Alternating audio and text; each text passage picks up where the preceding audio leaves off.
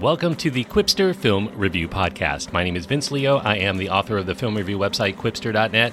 I've been doing film reviews since 1996. You can read all 4,000 plus of them at my website. That's at qwipster.net. Q W I P S T E R.net.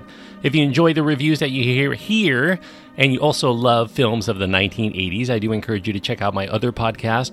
It is called Around the World in 80s Movies. You can find the link to that at my website. That's at qwipster.net. Today I'm going to be looking at a film called The Gemini Man. It is a PG 13 rated film. It does have violence and action throughout, it has brief, strong language. It is an action thriller with, you come to find, science fiction elements as well. Will Smith is the main star, Mary Elizabeth Winstead, Clive Owen, Benedict Wong, and others are in this film. Ang Lee is the director. The screenplay credited to David Benioff, Billy Ray, and Darren Lemke. Now, Will Smith here is starring as a man named Henry Brogan. Henry is a top notch sniper. He's a skilled combat fighter, and he's working for this black ops government agency called Gemini. And he's performing one last kill before he's going to retire from the assassin business at the ripe age of 50. Henry's the best at what he does, but he hates the man that he's become. He's unable to look at himself in the mirror without observing disappointment and pain. But just when he thinks he's pulling out, as they say, they pull him back in. He discovers that he's been misled by his superior at Gemini named Clay, played by Clive Owen, in the nature of his latest assassination. It makes him feel betrayed. Along with his fellow agent and his new ally named Danny, played by Mary Elizabeth Winstead, and his trusty pal Baron, played by Benedict Wong, Henry soon discovers that they're trying to take him out as well, but with a younger and more agile and less angsty version of himself named Junior. Now, Ang Lee here, he's directing this science fiction thriller. It continues to prove that Ang Lee should probably stay away from directing mainstream action blockbusters. At least that's what I think. He's tried it before with Hulk, this Marvel superhero film that most fans of the MCU, it's not an MCU film, it was done before that, but most of the fans of Marvel have tried to, and mostly succeeded to forget. The Gemini Man is arguably better than Hulk, but it still falls far short of expectations given the pedigree of its director and the charisma of its stars. Although the advertisements give away the science fiction twist to this story, The Gemini Man, it plays like this standard assassin spy thriller much of the way, not too dissimilar to being a film in the Bourne series. And then ultimately, it does get into this aspect of cloning that is, as I said, it's not a spoiler if you ever watch any advertisements of this film. You can even just look at the poster and figure that out. The real problem with The Gemini Man as an action thriller is that it's entirely too talky. It's filled with a dramatic weight that's just not in keeping with the tone of the extended CG laden set pieces in the film. Those set pieces are so dynamic, they're so explosive, they're filled with all kinds of crazy fighting and quick cut editing that they feel like they've been removed from an entirely different film than the one that plays out in between those scenes. Ang Lee is much more in tune with exploring the deep seated feelings of his characters, and he lets these interludes where they discuss those feelings play out just as long as each of those prolonged action sequences. And for an action thriller genre excursion, it's just a tough slog to have to hear about an assassin's inner feelings before he goes out to do each kill, and that renders the Gemini Man inert about most of its runtime. It's interspersed with a lot of moments where it kicks right into fifth gear after being in first gear.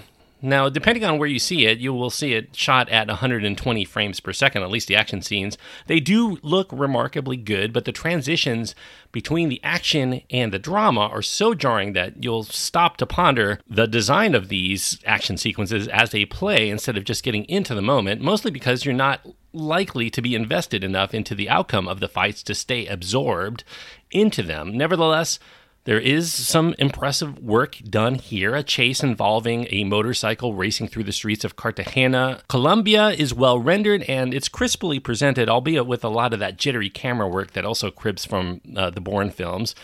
If only we could be thrilled along with them. Storytelling elements aren't just obvious, they're also boring.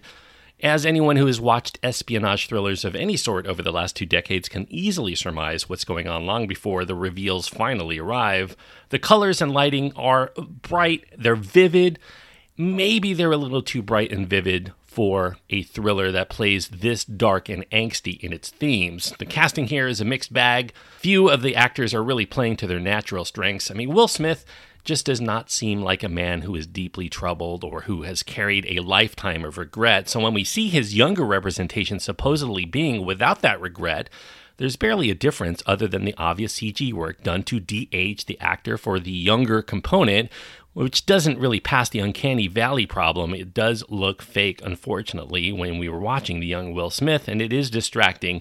Mary Elizabeth Winstead here is presumably there to add kind of a romantic repartee to play opposite Will Smith, but there is not any natural spark to be found between her and Smith to make their pairing fun or exciting or even romantic at all. Clive Owen here is only here giving his screen presence to play the heavy. He's not asked at all to provide any sort of acting range that might make his scenes interesting in the slightest.